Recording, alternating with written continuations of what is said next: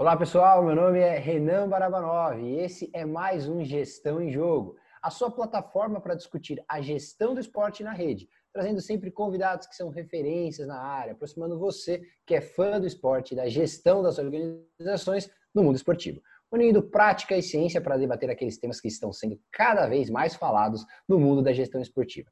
Aproveitando que você está aqui, né, curta as nossas redes sociais para você ficar por dentro das novidades se inscreva no nosso canal do YouTube, porque cada vez que nós tivermos um convidado especial para falar da gestão do esporte, você fica sabendo na hora. Esse é o Gestão em Jogo.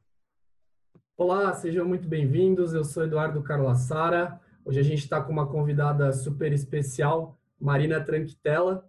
Ela que é gerente executiva de operações no Internacional, lá de Porto Alegre, e tem uma vasta experiência em eventos esportivos, formada em educação física e mestra, mestra em Sports Management pela Universidade do Porto. Marina, seja bem-vinda, é um nome prazer tê-la conosco. Muito obrigada, Edu, muito obrigada, Renan. Acho que vai ser um bate-papo bem interessante aí para os ouvintes. Excelente, Marina. Então, para começar, né, eu acho que a área de operações de eventos, que é a área que você atua, é uma das mais relevantes hoje quando se fala no setor esportivo, é uma das mais movimentadas. Afinal de contas, porque tem diversos eventos, né? É, conta um pouquinho para a gente da, dessa sua experiência. Você, você consegue detalhar para o ouvinte o que, que abrange essa área de operações? Quais são suas tarefas diárias no papel de gerente executivo? Sim, hoje é, eu sou gerente executiva, como vocês já mencionaram. Eu tenho oito áreas uh, diretamente relacionadas a mim. Então, eu tenho segurança, que é uma das áreas que exige bastante, porque tem bastante efetivo. Eu tenho limpeza, que é outra área também, que é, ambas terceirizadas, mas relacionadas direto a um comando de planejamento estratégico do clube. É, segurança do trabalho, que é safety, enfim, que também está relacionado uh, durante o jogo, os bombeiros, enfim. Outra área de transporte e toda a área de logística com os órgãos públicos. Uh, a central de atendimento ao sócio também faz parte da minha gestão. A bilheteria, e a área de operações mesmo, porque lá no Inter a gente tem uma área dedicada à operação que faz toda essa integração. E depois eu tenho mais cinco áreas que não estão diretamente ligadas a mim, mas que entregam também durante o jogo. Por óbvio, futebol, a área de TI, a área de mídia, marketing, a área de patrimônio, que é de infraestrutura, enfim, que cuida de toda a instalação, e a gente tem a ouvidoria também, que ela é ativa durante os jogos. Para além disso, a gente tem então mais quatro áreas de suporte de back, que a gente chama, que é o RH, por dar todo o suporte durante o pré-jogo e, enfim, no jogo também eles começaram a dar um suporte. O jurídico, que fica junto ao juizado do torcedor durante o jogo ali no, no próprio estádio. Uh, a gente tem uma área de relacionamento social que é que faz a relação com os nossos consulados que não são de Porto Alegre. Então, quando eles vêm para assistir um jogo, eles fazem toda essa receptividade, hospitalidade. E o próprio planejamento, enfim, de políticas e procedimentos que a gente trabalha offline, vamos por assim, vamos por. Ele é o back, é todo o nosso suporte back da operação. Então, ao total são 18 áreas. E aí a gente tem um, como operação, a nossa principal entrega, na verdade, é ser um facilitador de todas essas áreas que nos rodeiam. Uh, através de uma comunicação aí para quem estuda comunicação é interessante a comunicação é muito importante eu sempre no meu mestrado quando eu fiz gerenciamento de risco eu concluo que a comunicação é um fator crítico de sucesso então a gente tem que ter uma comunicação é, sem ruídos limpa porque nem sempre o que você fala é o que o outro está interpretando, né? Tem a questão da mensagem a ser passada e de um bom planejamento. Sem dúvida, o jogo é ele, o sucesso do jogo depende de um bom planejamento. E aí, enfim, falando de riscos, é o importante a gente mitigar os riscos é, que a gente vê que são negativos e oportunizar aqueles que a gente entende que são positivos. Uh, só para contar um pouquinho do Beira Rio específico, porque a gente teve uma reforma em 2014 para a Copa do Mundo. E aí a gente teve pela Andrade Gutierrez e a gente teve a concessão de uma parte dela por 20 anos uh, de exploração de hospitalidade, que é uma área que eu não citei, que faz parte também de uma operação, mas ela hoje ela é de uma empresa terceira da Andrade Gutierrez, que tem direito a explorar essa hospitalidade, que seria o serviço uh, de primeira linha, né, enfim, dos VVIPs, uh, a gente tem um serviço, eles também ganharam os direitos de explorar toda a parte comercial do estádio, então publicidades e name rights, além de toda a parte de alimentação e bebidas, que também é um grande efetivo a ser trabalhado. Então, esses três eh, envolvem também a operação, a gente tem essa ligação, mas não está diretamente relacionado nem a, a mim, Marina, como gerente executivo de operações, nem ao Inter diretamente, é uma parceria. Então, a gente, eu tenho do lado da Abril, que hoje é quem faz essa, é a empresa que faz, toca essa, essas três frentes, é, eu tenho um, um, parceiro no mesmo nível que eu, então que toca todas as operações lá. Isso por 20 anos, desde 2014, então já se foi um, um, um bom período e, enfim, depois isso volta a ser do Inter. Não, legal, Marina. E, dá para perceber que, que, na verdade, é uma visão sistêmica absurda, né? Você, você, tem que juntar ali um intermediário entre diversas áreas. Bom, operações, né? Operações você tem sim, que. Sim. Acaba... É, a operação em si é o que eu falo, a nossa entrega é, é, a, é melhorar a entrega dos outros, entendeu? Então, o nosso papel é um pouco esse. A gente, obviamente, que organiza a casa, faz o planejamento, a gente é o carro-chefe que puxa isso, mas a gente não faz, a área de operações em si não entrega nada sozinho, a gente é uma entrega totalmente compartilhada, inclusive com parceiros externos, né, stakeholders aí que a gente, tanto públicos quanto privados. Verdade, verdade. E, e aí uma coisa, você até mencionou né, a questão do Beira Rio, certamente entre todas as suas, as suas atribuições no internacional, uma das mais relevantes envolve o Beira Rio, né? Ou talvez a, a, a mais importante. E aí, como que é atuar? É o público que, que fala da gestão, que busca um pouco mais sobre a gestão do esporte, se, se, preocupa muito com isso, né? Como que é atuar em eventos esportivos que envolve uma das, acaba sendo uma das praças tradicionais, né, mais tradicionais, um clube de grande porte? Você consegue detalhar um pouquinho os procedimentos operacionais de um match day para nós? Sim. Realmente, eu, sendo de São Paulo, fui convidada a entrar nessa caixa preta que eu falo que é o futebol, é, eu falei, poxa, receber um convite numa área tão que todo mundo briga para entrar. É, eu falei, bom, vou lá, vou assumir a posição no Inter. E, enfim, eu não tinha noção da rivalidade que é. Hoje eu tenho plena convicção de que é a maior rivalidade, talvez não a maior abrangência, que aí é diferente, mas a maior rivalidade é o Grenal. Uh, vivenciei já alguns, tive a oportunidade aí de fazer o último, não tão vamos, vamos colocar a palavra adequada aí, né? que teve aquele desfecho não tão feliz, mas uma operação de sucesso para nós, porque aquilo foi dentro das quatro linhas e é, é uma questão de dentro das quatro linhas a gente fica um tanto quanto atado, né, de mãos atadas, mas o nosso planejamento ele começa sete dias geralmente antes de um jogo. Então a gente tem a, o start é a reunião de comitê de jogo. A gente faz essa reunião geralmente com todas essas áreas que eu comentei, para além das forças públicas de segurança, de transporte e fornecedores e parceiros. É, então, a gente chama todos eles para reunião, para alinhamento. Todos têm direito de falar, é, enfim, se tem, é, geralmente, às vezes coincide de uma corrida de rua, de algum evento, enfim, está interferindo no trânsito, isso vai interferir a chegada do pessoal. Então, a gente tem umas diferenciações. Se o jogo é de final de semana, a gente tem um tipo de público, se é dia de semana, final uh, de noite é outro público. É, o, lá em Porto Alegre, a lei de bebida alcoólica, não sei se você sabe, mas ela é estadual. Em Porto Alegre, ela é, ela é proibida, então a gente não tem o consumo do álcool dentro do estádio. A gente tem ele em volta, por óbvio. Um, e aí a gente, eu fiz para a gente analisar mais ou menos a quantidade de, de, eu tenho mais de 250 ações que eu faço para um jogo, contando com todas as áreas, por óbvio.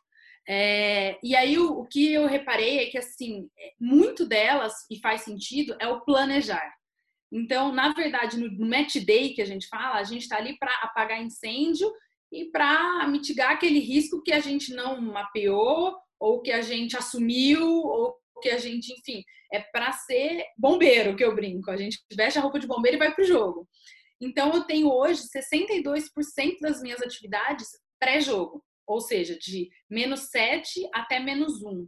No dia do jogo, eu ainda tenho um percentual alto, que é de 27%. Uh, isso por quê? Porque eu tenho as vistorias, eu tenho a varredura de pátio, eu tenho os briefings operacionais, então eu tenho briefing com bombeiro, briefing com limpeza, briefing com transporte, eu tenho todas as áreas têm briefing. Então eu tenho ainda assim, que não deixa de ser é no dia do jogo, mas não deixa de ser um planejamento, não é no momento do jogo. É, e depois no dia após o jogo, eu tenho 10% das atividades que são os relatórios. Então, eu recebo os relatórios dos nossos prestadores de serviço e, e compilo com as nossas informações e gero o relatório do jogo, e isso fica como histórico para o clube para a gente gerar uma tendência ao longo dos, dos anos, enfim, do tempo. Então, alguns exemplos de atividades que a gente faz é, como eu disse, a reunião, que é primordial para alinhar, para a gente evitar os ruídos, para todo mundo estar na mesma página. Uh, envio dos ofícios, por exemplo, que a gente faz para os órgãos públicos, que é protocolar, eles têm que receber o ofício para estarem no jogo. É, modulação de torcida, por exemplo, ah, tá vindo a depender River. Aí a gente faz a negociação, tem a negociação de preço de ingresso também, que é uma loucura, porque a moeda é diferente, então a gente sempre converte tudo para dólar e depois a gente converte cada um na sua moeda e faz as vendas. É, a gente tem a produção de roteiro que vai passar no telão e do que vai ser falado, se tem homenagem, é, se teve algum falecimento que a gente precisa de minuto de silêncio, e isso tem que ser pedido autorização para ambas as instituições, né? Federação, Confederação ou Comebol. A gente tem a produção do countdown, que é muito importante. O countdown, na verdade, ele é um minute by minute, enfim, a gente sabe tudo que vai acontecer no jogo Uh, e a gente distribui isso tanto online no WhatsApp quanto físico em alguns espaços específicos, então no centro de comando e controle, nos vestiários. A gente tem tudo que vai acontecer na, naquele jogo. A gente tem também é, por óbvio, a solicitação de insumos e da escala, né? Então, eu preciso saber quantas pessoas eu estou escalando para aquele porte de jogo e o quanto de insumo eu preciso, de lanches. Enfim, isso são exemplos de atividade. Como eu te disse, a gente tem mais de 250 atividades que a gente faz entre todas as áreas. Mas aí, para exemplificar, algumas coisas uh, que a gente faz são essas, assim. E, e isso é este bom planejamento que nos tranquiliza para uma operação mais próxima do sucesso. Que o sucesso em si depende muito do comportamento do resultado do jogo, que são variáveis que a gente não consegue, enfim, controlar como, como parte de operação, né? E nem o próprio jogador, por óbvio que o resultado do jogo é sempre, como a gente fala, né? O jogo só acaba quando o juiz apita, né? E, Marina, bom, é, o Beira Rio faz parte dessa, dessa nova onda das novas arenas, né? Quer dizer, uhum. são arenas com, com multifuncionalidades, né?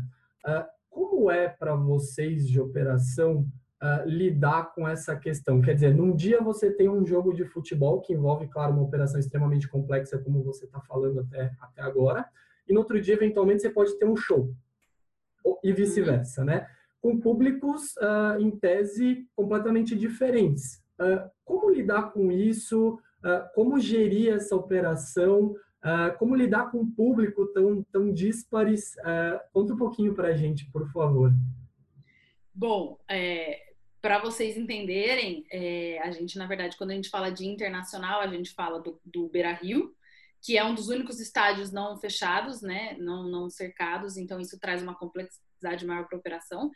Dentro deste complexo Beira Rio, eu tenho uma capela, então eu tenho missas aos domingos, e eu tenho o Gigantinho, que talvez você já tenha ouvido falar, que é um, uma, enfim, um espaço poliesportivo, né, uma quadra poliesportiva, onde acontecem shows. Os shows dentro do Beira Rio, eles são uma, uma propriedade comercial. E como eu havia explicado, eles são explorados pela empresa que reformou o estádio para a Copa do Mundo. Então, óbvio, a gente tem que fazer, aí eu vou falar palavras em inglês que são mais comuns, mas eu traduzo sem problema, que é a gente faz o handover e o handback. Então a gente entrega o estádio para eles numa vistoria de, do que, que a gente está entregando e recebe deles. Então a entrega seria o handover e a, o recebimento o handback. É, e aí a operação do, dos shows dentro do Beira Rio são uh, de total domínio desta empresa. O que acontece muitas vezes, e que aí sim é um desafio, é que muitas vezes eu tenho shows no Gigantinho em dias de jogos. E aí é tudo sobre responsabilidade do internacional, entendeu? Então, e aí eu tenho do outro lado da rua, eu tenho o CT profissional e o Parque Social, Parque Gigante, que também às vezes tem atividade no mesmo dia, enfim, ele é um clube social. E aí o CT Alvorada que é da base, que é afastado, que não impacta tão diretamente no dia, no, no dia D, vai, no match D. Então, eu já tive, por exemplo, shows Ice é, com Corinthians 40 mil pessoas. É uma loucura, é uma loucura. O estacionamento fica lotado, é, a gente chega a gente, então por isso que eu falo, a comunicação até a ponta, o briefing é muito importante, porque aí a pessoa fala, ah, eu vim para o jogo, ah, eu vim para o show. Então, eram horários que não coincidiam diretamente, mas a saída do jogo coincidia com a chegada do, do show. Então foi, foi uma loucura. A gente é, é possível, é, mas o nível de tensão e de atenção vai lá em cima. Então a gente tem alguns modelos, e aí é importante a gente diferenciar isso quando a gente fala de estádios, arenas multiusos, enfim. É, depois da Copa do Mundo, a gente teve algumas reformas, né? Tanto pela a OAS, pelo Andrade Gutierrez, a gente tem parceria público-privada. Então, por exemplo, uh, o nosso co-irmão, que é o Grêmio, eles têm uma gestão totalmente diferenciada da nossa. Então, quando, eu, quando a gente tem Grenal, eu tenho que falar tanto com uma pessoa responsável da Arena Porto Alegrense, que é da, da OAS, quanto com uma pessoa do Grêmio. São totalmente, são duas empresas distintas. A nossa não, o estádio é nosso. A mesma coisa acontece aqui em São Paulo, uh, na, no Palmeiras, que o Allianz Parque até trocou agora, né? Enfim, a, a grama para grama sintética para suportar o número de shows que estava tendo. Essa é uma questão que sempre vem à tona quando a gente fala em shows, porque no handback, como eu havia falado, a gente tem que receber tudo pronto. E quando você tem um show uh, como um Paul McCartney, como de grande massa, pisando na grama, e eu tenho a temporada, isso no meio de uma temporada, é, a recuperação da grama, e o Beira-Rio tem um selo de ser um dos melhores estádios pela grama, é, pelo gramado, né? Então, é, aumenta a complexidade. Então, mas enfim, é, são desafios que, que a gente tem que viver, porque as arenas, enfim, tendem, são construídas para o futebol, mas elas têm que ser rentáveis, por outro lado, a gente sabe disso, é, então eu não participo diretamente dessa parte de shows dentro do estádio. Eu só faço essa vistoria e a gente tem, enfim, um crivo para receber esse estádio de volta, enfim, para continuar com os jogos e obviamente que é, tem um acordo feito entre essas duas empresas, que é o Esporte Clube Internacional e a Abril, onde o profissional sempre vai ter é, prevalência sobre qualquer show. Então, isso, masculino nacional ele derruba qualquer show, porque o mote do estádio é futebol. E isso a gente tem claro. Então, enfim, até tem uma discussão que eu estava até pesquisando ontem para ver se eu achava alguma lógica. Vocês também estudam, talvez conseguem até me ajudar, que é a diferença de arena e estádio. Porque, por exemplo, em Porto Alegre, por conta da rivalidade, a arena é do Grêmio, não se fala arena do, do Internacional. O estádio é do Inter. Então, é, existe uma, uma questão que eu pesquisei, que a arena vem do latim e estádio vem do grego. E aí tem a questão da arena ser multiuso, mas no entanto nós somos multiuso também e somos estádio. E tem a questão de daqueles que ainda são oval serem considerados como estádio, como o Morumbi. Ninguém fala Arena Morumbi, todo mundo fala Estádio Morumbi. Falamos Arena Corinthians pela, por ela ser verticalizada. Isso são estudos que eu, enfim, já fiz, não cheguei à conclusão, mas são coisas que, que chamam atenção. É, enfim, acho que multiuso não é, não é um, uma variável para se considerar, porque os estádios também podem ser multiuso. Enfim, acho que é mais ou menos por aí na, na resposta, porque como não é uma área direta, diretamente relacionada a mim, eu não eu faço só essa transição mesmo. É, e até, até interessante. Essa é, é uma polêmica que não é só do Grenal, né? Acho que talvez seja uma polêmica universal. Até porque o próprio estádio Morumbi já foi talvez um dos primeiros, um dos precursores a receber eventos, né? Então, sim, sim. É, uma discussão muito boa, academicamente falando, inclusive, da, da artigo, né? Sim. o, eu, aproveitando, é, uma das preocupações, né, trazendo para o seu campo do, do, das operações em dias de jogo em si, é, uma das preocupações mais importantes, e você mencionou a questão do Grenal, a rivalidade envolvida, é, é, o tema da segurança dos torcedores. Na verdade, de todos os envolvidos no evento, de uma forma geral. Né? Como que isso é tratado? Quais são os cuidados? Né? Quanto tempo de planejamento dentro desses sete dias que você mencionou envolve somente o lado da segurança? Né? No caso do futebol, especificamente, tem o comportamento do torcedor, o lado emocional, das organizadas. Como, como lidar com esse tema? Sim, esse tema ele é sem dúvida o meu preferido. Eu vim da área de segurança, né? Dos Jogos de 2016 eu atuei na área de segurança. Nos Jogos Olímpicos da Juventude em Buenos Aires eu atuei também na área de segurança, fui gerente de segurança em ambos. E aí, como gerente executiva de operações, eu brinco que de um lado eu tenho num braço a segurança, no outro eu tenho safety, que seria a segurança do trabalho, em algum lugar eu coloco a infraestrutura porque ela tem que estar funcionando, senão ela me trai. Eu não posso ter queda de energia, eu não posso ter. que são as, as sabotagens que podem acontecer em grandes eventos. É, geradores, enfim, tem pontos que a gente chama de pontos sensíveis, né? Pontos de vulnerabilidade. A segurança, como já é uma área que eu estudo um pouco mais, a gente sempre fala que ela é uma questão de percepção. É, então, estar seguro ou estar inseguro é uma questão de percepção. Ela não, obviamente que você tem um planejamento a fazer e sim, ele começa no MD-7, principalmente porque a gente tem um excelente relacionamento uh, tanto com o primeiro batalhão, que é quem faz o entorno do estádio, por ser o estádio está dentro desse do regimento deles, e com a polícia de choque. E quando é Comebol, quando vem fronteira, quando é jogo com a Argentina, a gente tem também uma comunicação com a polícia rodoviária. Então, assim, a gente é muito importante essa, esse serviço de inteligência que a gente faz mesmo. Uh, mas, por exemplo, como eu estava falando de, de segurança e insegurança, é muito da questão de mindset. Aqui no Brasil, uh, quando a gente vê muita polícia, a gente logo associa problema. É uma questão cultural.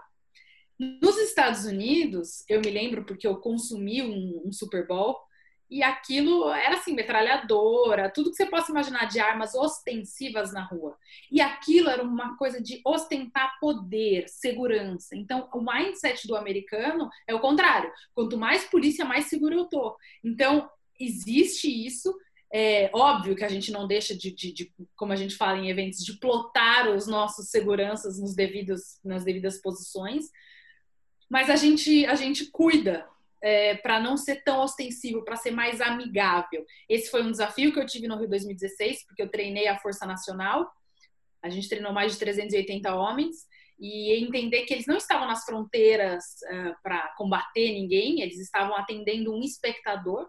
Então existe uma diferença e é isso que a gente passa também nos briefings. Obviamente que o futebol é, por ser uma coisa mais conhecida, mais do nosso dia a dia do consumo. O próprio, enfim, a própria polícia já sabe o comportamento.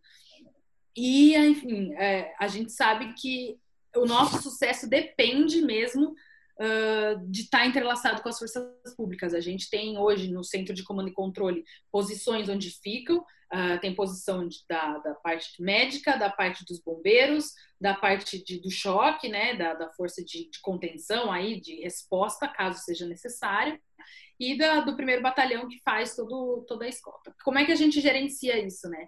Então, num Grenal, por exemplo, a gente oferece pacotes seguros, que seriam, traduzindo isso para o público mais leigo, a gente faz comboios, cápsulas de segurança. Se você quer estar seguro, como organizada, como torcedor, você tem que sair do estádio Beira Rio é, e ir para a Arena do Grêmio neste comboio. Isso é organizado. Então, quando o jogo é na Arena. E por óbvio, o contrário também acontece, a gente recebe os ônibus do Grêmio. Então, a gente, para vocês terem noção da complexidade da operação, geralmente a gente sai com 40 ônibus.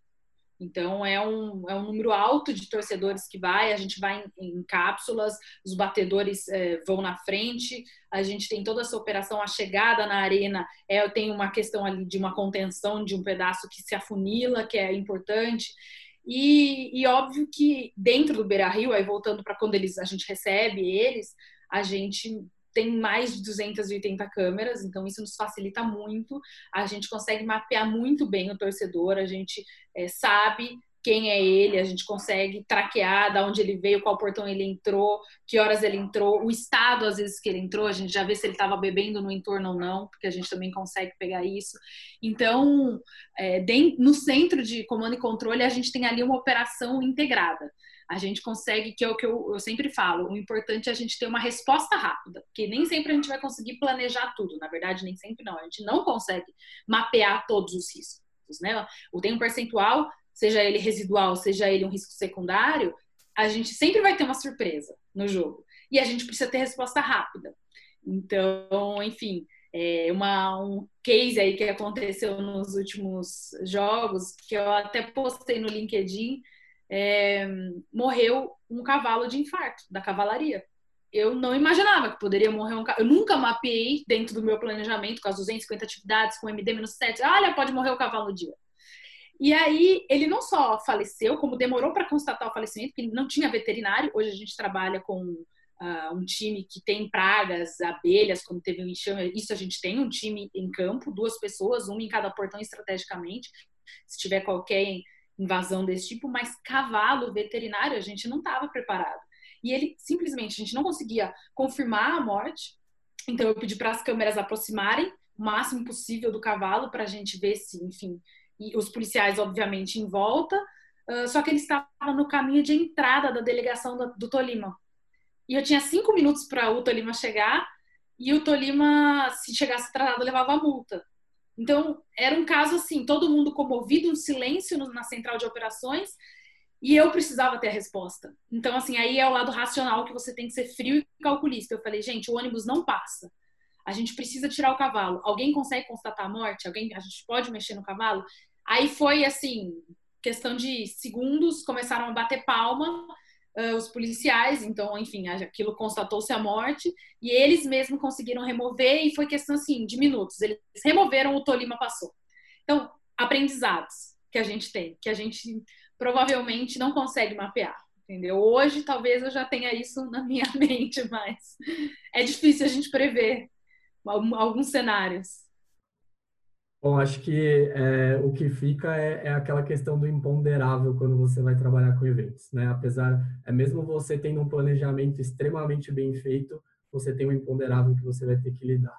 Uh, Marina, queria agradecer imensamente, o papo foi excelente, acho que enriquece demais uh, trazer experiências práticas para também discutir um pouco aquilo que a gente uh, discute na academia, né, do ponto de vista acadêmico, acho que essa integração é fundamental. Queria agradecer demais a sua presença, dizer, ah, assim como eu digo para todos os outros nossos convidados, que uh, os microfones do Gestão em Jogo vão estar sempre abertos para você. Obrigado, viu? Eu que agradeço a oportunidade de falar, principalmente aí para um público acadêmico. Eu, enfim, já já sou, sou mestre, né? Enfim, não sei se arrisco no doutorado, mas é, eu acho muito importante, sempre frisei isso com os grupos de estudo, da gente ver o que o mercado pede. Qual é, qual é a dor do mercado? Vamos estudar as dores do mercado que a gente vai ter com certeza mais sucesso academicamente. É isso aí, muito obrigado. Gostei demais da história do. Gostei, né? Não é tão bom o fato do cavalo ter, ter morrido, mas a questão de. Explica muito bem a questão do risco. Achei a história fantástica de fato, viu, Marina? Muito obrigado também, faço aqui o meu agradecimento especial. É muito bom ter pessoas que passaram pela academia, têm essa experiência, têm esse conhecimento acadêmico e pelos exemplos que você cita, né, pela, pela questão de ah, já fui procurar, fui ver qual é a diferença, a gente percebe que já é uma profissional que pensa no lado é, de buscar o conhecimento, aliar o conhecimento acadêmico com o, o lado profissional, que é uma coisa que a gente busca aqui no Gestão em Jogo. Então, muito obrigado novamente. Vale lembrar para você que é nosso ouvinte, essa plataforma também é de vocês. Né? Então, que os próximos, para você ficar por dentro dos próximos convidados, dos próximos entrevistados com a Marina, subscreva no nosso canal, se inscreve aí que você fica sabendo no momento que você recebeu. É, no momento que nós postarmos essas entrevistas, você já fica sabendo o conteúdo novo feito para você do Gestão em Jogo. Aproveite para curtir também as nossas redes sociais. Lá nós vamos trazer estudos, notícias, dados e informações de tudo que rola na gestão do esporte. É o Gestão em Jogo. Um grande abraço.